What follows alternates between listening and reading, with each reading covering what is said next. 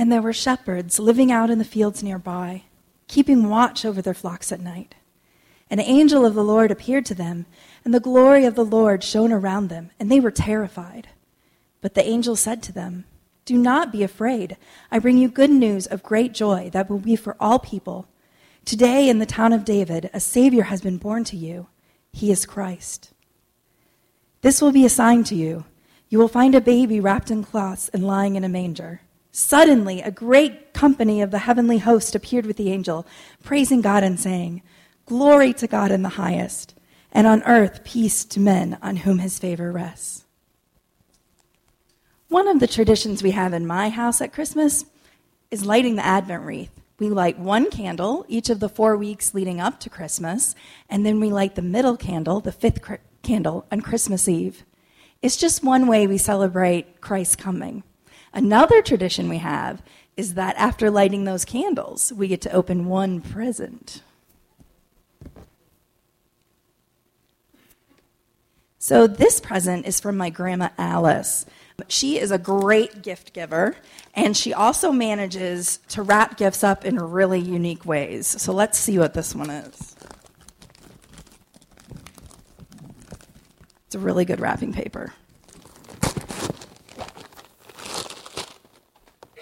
It's Continental Electric 120 watt hand mixer.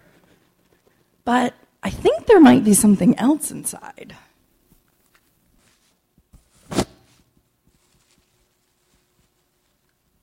I like small white boxes. Wow, it's a beautiful pair of earrings. Now, my grandma has one just like these that I've always admired. This is really, really unexpected. You know, sometimes it's the unexpected gifts that are really just what we wanted, and sometimes they're just what we need. Good morning. This morning I'd like to read to you the story of April. You see, April received a very unexpected gift that proved to be just the thing she needed to get her life moving in a different direction. There are many words you could use to describe me as a child the little one, the cute one, the quiet one. As the youngest of five kids, I learned to play the game well. I kept my head down, my mouth shut, and my eyes and ears open. I watched my older siblings and learned from their mistakes. I let people confuse my silence for complacence.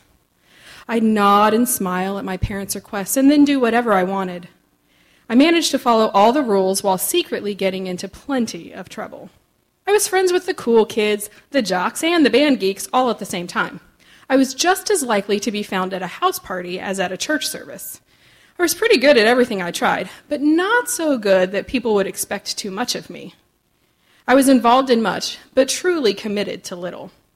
In other words, I had mastered the fine art of running in all directions, but going nowhere. I was 21 when I finally stopped running. I'd like to tell you that I found my purpose, or I just got tired of not living up to my potential. But really, I was slammed to a halt by my own poor decisions. There was nowhere left to run, nowhere left to hide. I was unemployed, alone, and pregnant. After picking myself up, my first step was to reach out to my sister. I'd been living with her before my boyfriend and I decided to move in together and play house, even though we weren't really married. I hoped that now, with a baby on the way, she'd let me move back in. Not only did she welcome me with open arms, she took care of everything I needed during the final months of my pregnancy. Ava arrived a week before Christmas. She was literally born, arms first, diving out of the womb as if to say, Ready or not, world, here I come. Ava was just what I needed to get my life moving in the right direction. I now had a reason to start making good decisions. I was finally committed to providing for her and to making choices that would benefit the both of us. While the first four years of Ava's life haven't been easy, they've definitely been instructive. I'm learning how to be a provider. I relocated to a lower cost of living area to make sure the money I earned stretched further, and I worked my way up from file clerk to owner of my own insurance agency. I'm also learning how to pick my parenting battles. Does it really matter if your three year old wears a tutu and swim goggles to daycare? If the only thing your toddler wants to eat for every meal is hot dogs, grapes, and ranch dressing, do you consider it a win because at least she's getting three out of the four food groups? I've even started to ponder why I'd been running for so long running from responsibility, running from expectations, running from pain, even running from God. As a teenager, I'd committed my life to God, but after my parents' divorce and my first heartbreak, I'd begun to choose things that were fun and instantly gratifying over the things that were life giving and glorifying to God. Even when I was making bad decisions, I knew what I was doing was wrong. I just didn't want to admit it. God let me think I was running as fast and as hard away from Him as I could. Fortunately, sometimes God's gifts, God's blessings, come in really strange wrapping, like Ava.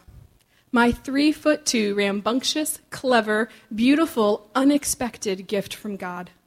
She is the best possible outcome of my poor decisions. And hey, I've even started running again. This time, I'm running with purpose. I'm running toward God and embracing all I am in Him. Good morning. I'm really glad that you're here. I feel like I want to say that to every one of us individually. I have prayed over today as much as I have any service in recent memory, and I don't believe you're here by accident. We are looking today at what I think is the most epic passage in the entire Bible. That's right, I said it. You can only say that when you do this passage. I think this passage it's a reminder to those of us who have a connection with God. And I, I have prayed that today would be a powerful reminder to you and I. I think it's also a challenge to those of us who are standing at a distance. So if this morning you're standing at a distance from a connection with God, if you've never had a real sense that, you know, I get it. Boy, I've, I've prayed for you this morning. We're going to do a, a few things in this passage. There, there are three wow moments as we walk through this passage. And then there's one moment of, what in the world is he saying? And so we're going to spend time, we're going to threaten to be boring, but the passage is so epic. Uh, I don't know if we can make this boring. We're just going to work our way through the passage, and as we get to each wow moment, I'll stop and talk about it. As we get to the what in the world is he saying moment, I'll stop and tell a little of what I think is going on there. And all in all, we're going to be changed. I'm going to be reading this morning from the ESV version. I usually read from the NIV version. And, you know, if, you're not really familiar with Bible translations, there are lots of English translations, and they're all good. The New Testament was originally written in Greek, and it's been translated into, you know, most of the world's languages. And that process is still going on. It's been translated many, many times uh, into English. And those translations are to serve us, honestly, and they're usually done by fabulous committee of fabulous uh, New Testament scholars that are really, really fluent with koine, that means time of New Testament Greek, and they translate them into us, and they're updated periodically. I want you to know honestly, in my opinion, there are also as many English translations as there are because the Bible is the best selling book in the world and it's just another way for publishers to get money. They churn out these new translations, but still they serve us. We're reading from the ESV translation this morning. Again, not that that matters, but we're doing it because this is a really good translation of this passage. And there are a couple of translations of the NIV that, of all translations, that mess up one really important word. We're going to spend time on that one word this morning because it's one of our wow moments. And you got to make sure that this is translated correctly in your translation. In fact, if it's not, don't read this chapter in your translation anymore. Have I set it up enough? Let's get some help here and let's pray. So, how about some spiritual aerobics? Um, we're not going to stand today for the reading of God's Word, which we often do, because we believe that the Bible is unique and it speaks to us uniquely. But we're going to be working our way through this passage, and we're all going to be remain seated as we do so. For some spiritual aerobics, as we get ready for this, let's stand for prayer. So stand with me if you would. Father, I have been so moved by this story and this passage this week. And I pray that you would continue to communicate your glory to me and through me this morning. I have felt this week, Lord, like a an old school of revivalist. I've wanted to scream at myself and God, I pray that whatever passion is communicated this morning, it would be your passion. I pray that you would speak. We can't get this if you don't show us. This is frankly unbelievable unless you reveal it. And I ask in Jesus' name that you would do so. In his name we pray. Amen. Okay, you may be seated. If you have a Bible, I'd love for you to have it open. If you got one of those Bible apps, open it up to John 11. John is the fourth uh, biography of Jesus in the New Testament. It's going to be, you know, three fourths of the way to the back of the book if you're not familiar with the Bible. John chapter 11, and let's dive in. So John begins. John was Jesus' best friend, and this is the last of the biographies that were written. So John knows that the other biographies have been written, and he's at the end of his life. So this is old man John speaking to those who have been his spiritual children and to us. And he's just recounting the story of Jesus. And here, in my opinion, the entire story of Jesus reaches its climax.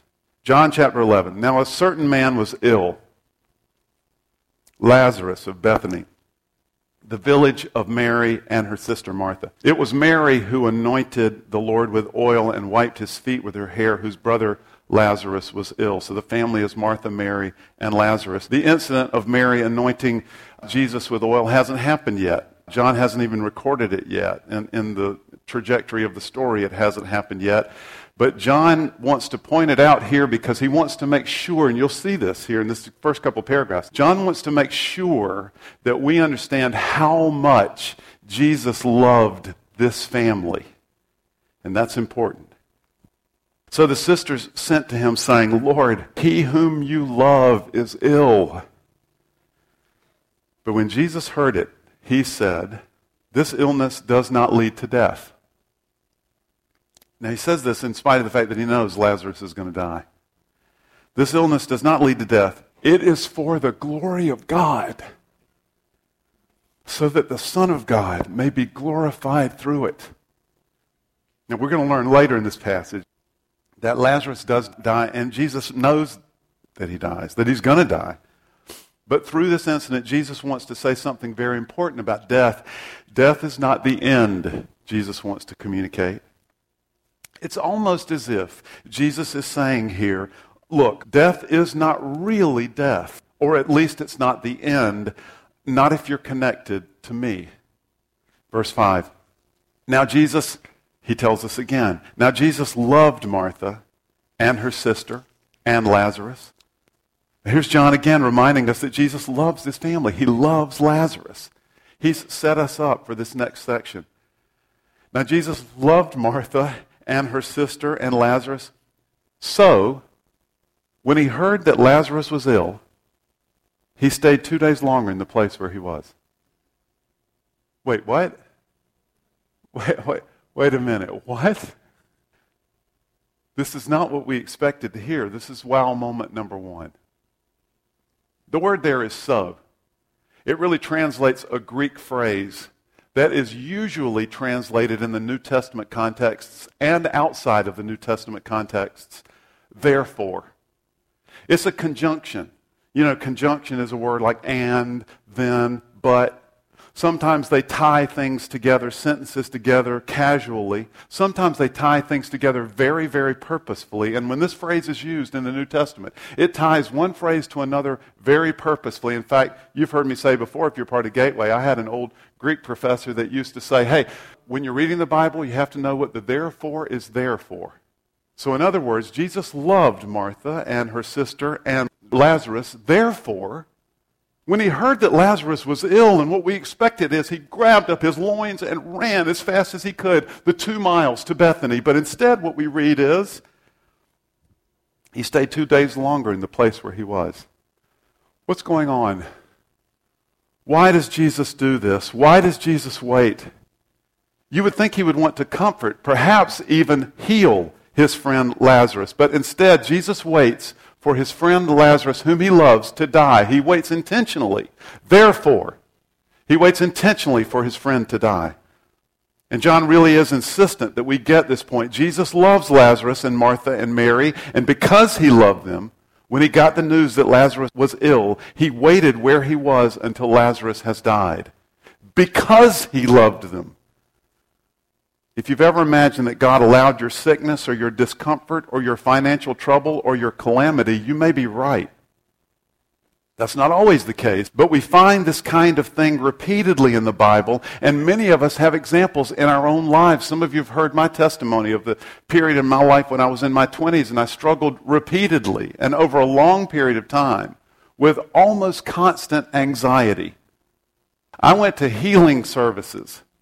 I prayed constantly, and I barely prayed about anything. I prayed constantly that God would help, heal me. However, even if we've come to believe that God allows some difficulty in our lives, and look, it's generous toward Jesus in the extreme to call what Lazarus is going through difficulty. But even if we imagine God allowing some difficulty in our lives, we don't usually connect it to his love. But that's exactly what our brother John and Jesus' best friend wants to make sure we understand. He loves Lazarus and his sisters dearly, and because he loves them, he waits for Lazarus to die before he shows up. Because he loves them. Why? We get part of the answer in verse 4 already when Jesus says, All of this is for the glory of God. This whole ordeal will unfold in such a way as to glorify the Son of God. Jesus wanted his disciples and us to see God's glory. Because when we see God's glory, everything changes. The word glory here means greatness, sovereignty, majesty, awesomeness. In other words, the glory of God is almost like saying the real godness of God. And when we see that, everything is different for us. Literally, nothing is more important for us than seeing the glory of God. This is the reminder part and the challenge part for you. Think about it. If God is real, and if God really is the way Jesus reveals him to be, then there's no situation without hope. There's no reason to let worry overwhelm you. There's no reason to fear. Let me offer two random illustrations to drive this point home for us. I had the kind of connection with my mother that sure many of you had. Some of you had unhealthy connections with your mom, but even in those connections, there was a, a dependence. And I had a wonderful mom and had a great connection with her. She cared for me. She was always the one that cleaned up my throw up and held my head and gave me medicine and assured me that everything would be okay. And I have the distinct memory of being in college, my sophomore year in college, and I got the flu. I think it was the only time I was in college and I got sick. I got the flu and I felt awful. And I can remember at the worst of it, lying in my bed. My roommate moved out. he didn't want to have anything to do with the flu. I can remember at the very worst of it, lying in my bed thinking, I want my mom. I want my mom because my mom had my mom come into the room. Just come into the room. If I'd just been able to hear her voice, have her put her hand on my brow I don't think I would, you know, the flu wouldn't have gone anywhere, but I would have known that I would be okay. What I needed was to hear from my mom. What you and I most need is to understand and experience the glory of God. I remember years ago hearing a guy who, who pastored in Hawaii. And he was a pastor of a church in Hawaii, and, and he was a huge Cowboy fan. Apologies to all of you who are Redskins fans. And he would tape the games every Sunday, but the games on the mainland happened in Hawaii during the time that they were in church. So he could never watch the games. But it made him too nervous to watch the Cowboys games. And this was in the 90s when the Cowboys were really good. You know, 100 years ago when the Cowboys actually had a team. And on the way home, he would always turn to sports radio to find out who won the game. So he would hear who won the game on the way home, and it was usually the Cowboys. And then he could sit and watch the game in perfect peace. It didn't matter if Troy Aikman threw an interception. It didn't matter if Emmitt Smith fumbled the ball because he knew the outcome. What you and I most need is to see the glory of God. Because when we see the glory of God, we know the outcome. Everything changes. Everything is different when we see and experience the glory of God in the face of all worry, in the face of all trouble, in the face of all pain. When we experience the glory of God, everything changes. The problem is that we don't believe this. We don't really believe that God is glorious and that He's on our side. We don't believe this story. If you're anything like me, you struggle to believe this story. We don't believe the glorious God loves us. Instead of our circumstances driving us to an understanding of God's great glory, we let our circumstances drive us to fear and doubt and anxiety and depression. Verse 7 After this, he said this to his disciples. So a couple of days later, probably, let us go to Judea again. And the disciples said to him, Rabbi, the Jews were just seeking to stone you, and you're going to go there again. Jesus answered, verse 9 Are there not 12 hours in the day? If anyone walks in the day, he doesn't stumble because he sees the light of the world. But if anyone walks in the night, he stumbles because the light is not in him or with him. This is the what in the world is he talking about, Mom? this is one of those weird Jesus things says something like, What? And this is probably, would have been a little clearer for the disciples than for us. This is probably a proverbial saying that would have been in currency in Jesus' day. And here's what I think he's saying. Jesus is saying, you know, the daylight, when he says there's 12 hours a day, it's effectively, you know, they, they didn't have watches, so they weren't by the 15 or 10 minutes like many of you live. But they, you know, a day was basically 12 hours, and basically there's 12 hours of night, and that's the way they marked time. So what Jesus is saying is, and, and one more comment, it, you know, in the day, you, you know where you're going. You, you can see. And at night, you, you, that's when you're likely to stumble on a, a rock or a, a branch or something in your way. And what Jesus seems to be saying here is, look, guys, I know what I'm doing. I'm not about to stumble into something. I'm not making this up. I'm, I'm, not making a mistake here. I'm following God's will. And this is God's will. I'm not taking unnecessary risks. I'm not out in the dark wandering around. I'm listening to my Father, and this is going to bring him glory. And by the way, I know this will ultimately lead to my death, but that too is God's will, both for me and for you.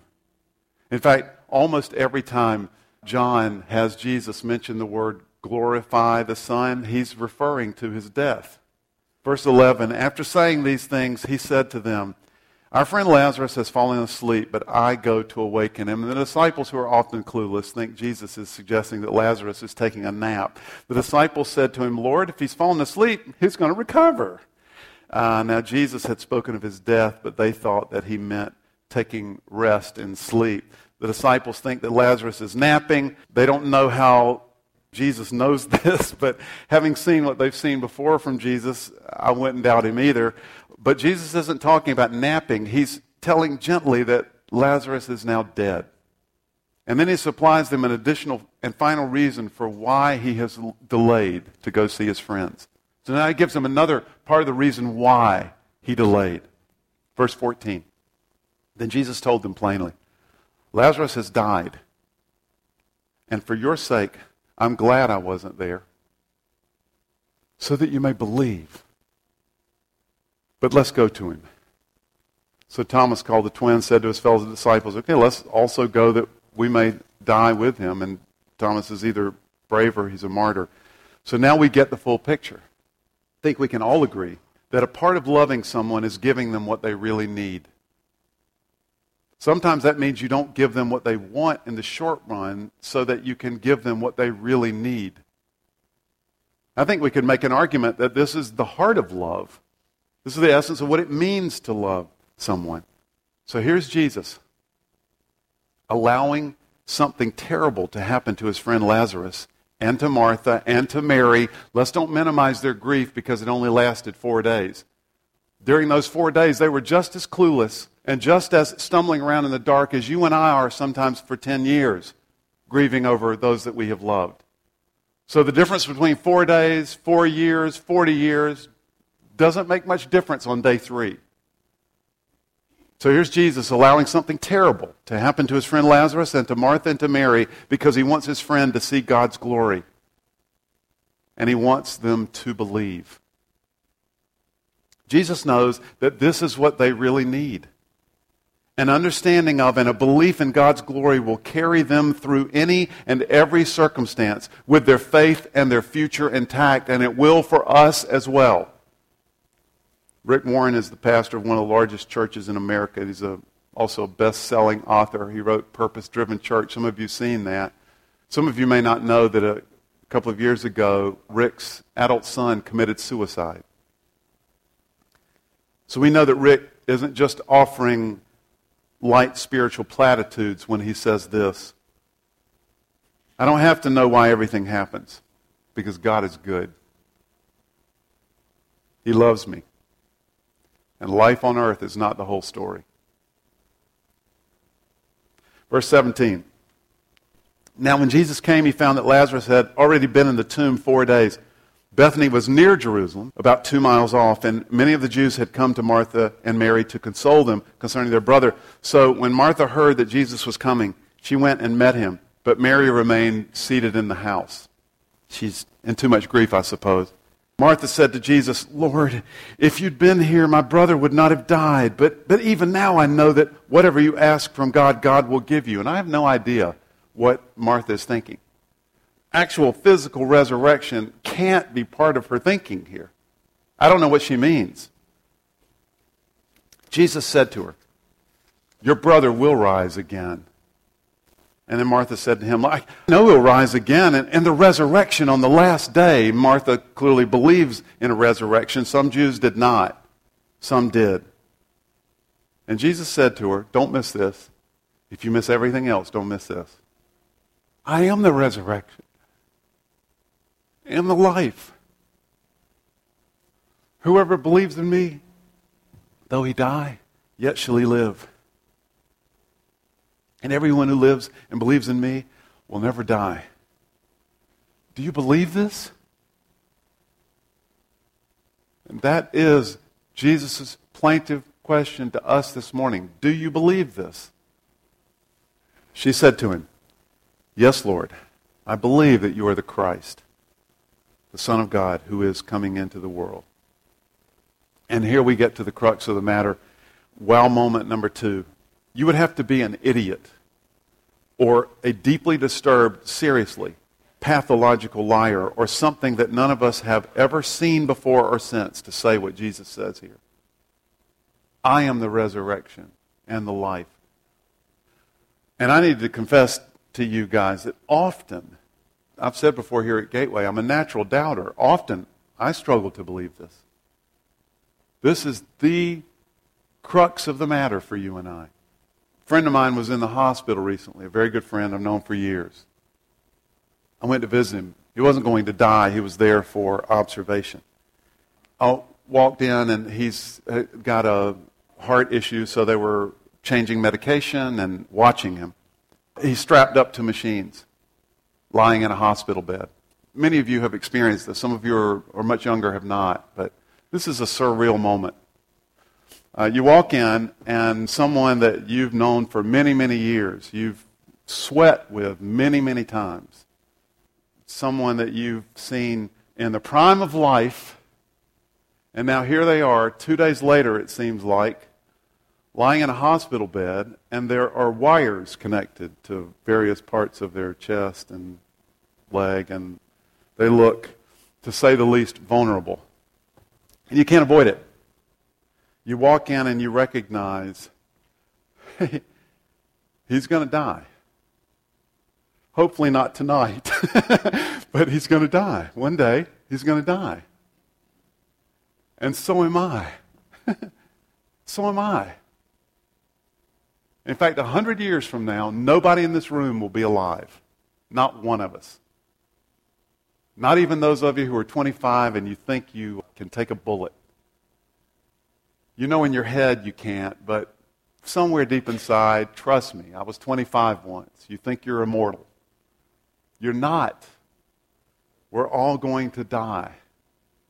But death is not really death. Death is not the end if Jesus is the resurrection and the life. And it's wild and woolly if Jesus raised himself from the dead. I mean, let's admit it. That's crazy if Jesus was actually raised from the dead. That means he is singular, he is unique, he is the Son of God, and the world needs to hear it. But if he raised Lazarus, then he's going to raise us. Just as certainly. And John certainly means for us to interpret these circumstances in exactly this way. And this changes everything. Verse 28. When she'd said this, You're the Christ, the Son of God. When she'd said this, she went and called her sister Mary, saying in private, The teacher's here and he's calling for you. And when she heard it, she rose quickly and went to him. Now, Jesus had not yet come into the village, but was still in the place where Martha had met him. When the Jews who were with her, with Mary in the house, consoling her, they saw Mary rise quickly and go out. They followed her, supposing that she was going to the tomb to weep there, and they wanted to grieve with her and to comfort her. Now, when Mary came to where Jesus was and saw him, she fell at his feet, saying to him, Lord, if you'd been here, again, Mary saying the same thing, Lord, if you'd been here, my brother would not have died. When Jesus saw her weeping, and the Jews who had come with her also weeping, he was deeply moved in his spirit, underlying, and greatly troubled, underline. And he said, Where have you laid him? They said to him, Lord, come and see. And shortest verse in the Bible, Jesus wept. This is wow moment number three.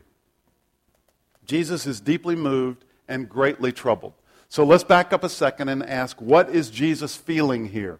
This word deeply troubled is not exactly what you might be thinking. Typically, this word is translated with something like irritated. It's often used in contexts of rebuke. The word troubled is the same word used earlier in chapter 5 where the waters of a pool are stirred up and rumbling around. Jesus is all churned up inside, and this isn't exactly sorrow. Jesus is feeling angstified. He's feeling upset. He's feeling irritated. Why? This seems like something of an odd response for Jesus to have.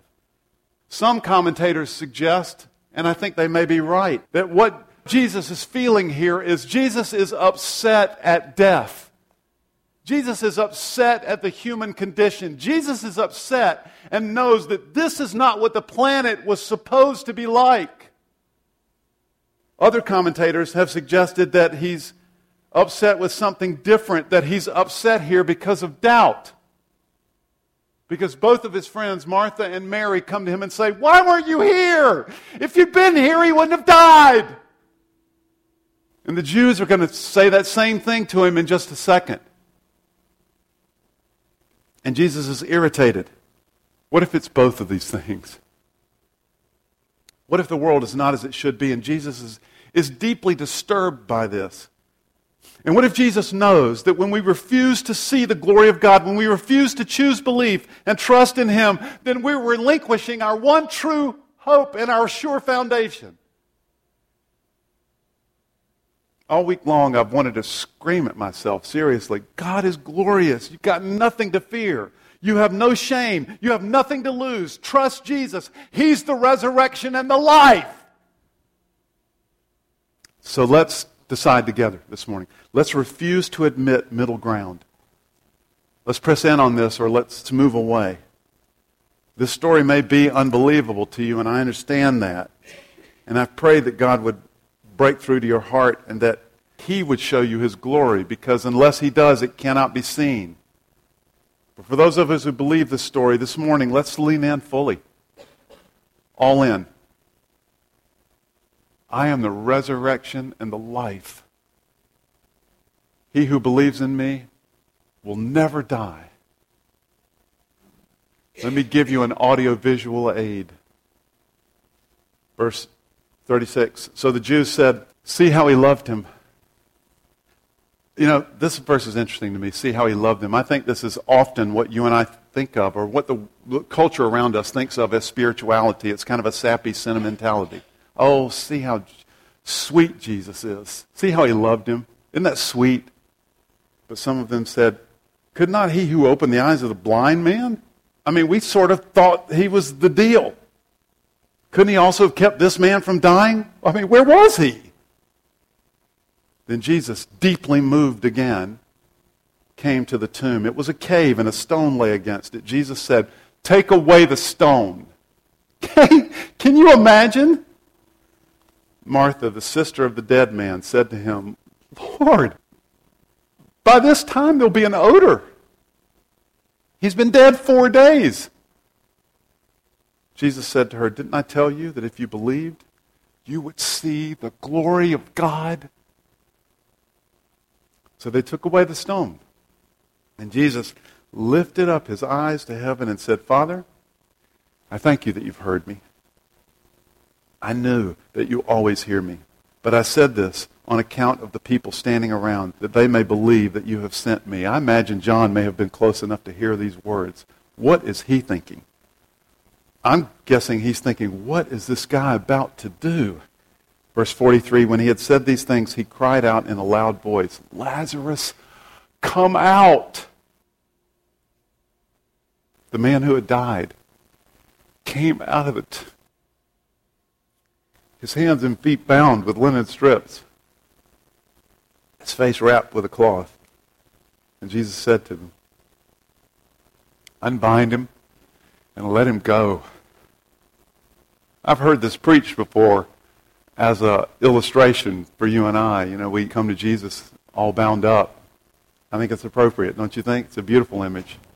We come bound up with baggage from our past, hurts, the ways that we have responded to those hurts. And Jesus' call to you and I is unbind him, unbind her, let her go. So we're talking about gifts this Advent. Our God is a generous God. He gives us what we really need. Sometimes his gifts come in unexpected forms, right? But he always gives us what we really need. He gives us an understanding of his glory, and he builds in us a faith that will sustain us and carry us until we reach the time and place where we will be completely and utterly caught up in his glory. Nothing will separate us. There will be no mystery there. But for now, our generous and glorious God gives us hints and suggestions and sometimes outright glimpses into his godness. And we're changed. We're changed. And we're able to say with our brother, the Apostle Paul, and we who with unveiled faces all reflect the Lord's glory are being transformed into his likeness with ever increasing glory which comes from the Lord, who is the Spirit. Father, I thank you so much that we are being changed into your glory. That your glory is reflecting through us, ever increasing glory. Lord, if there's anyone here this morning who does not have a connection with you, I pray that you would use what we have prayed and what we have said, what we have sung, and your word the glorious story of Lazarus, to raise them up, to call them out, to set them free.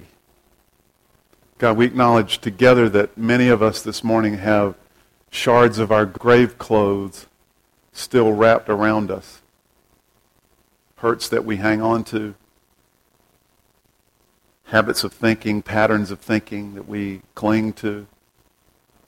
We ask this morning in the name of Jesus that you would continue to set us free. And we thank you that because you are great and glorious, everything is possible. And because you're generous, the best awaits us. Finally, Lord, we ask this morning for the courage, I guess, and the patience and the perseverance and the strength to maintain, to cling to you all in, even when your gifts come in unexpected ways, even when we're tried and tossed and turned.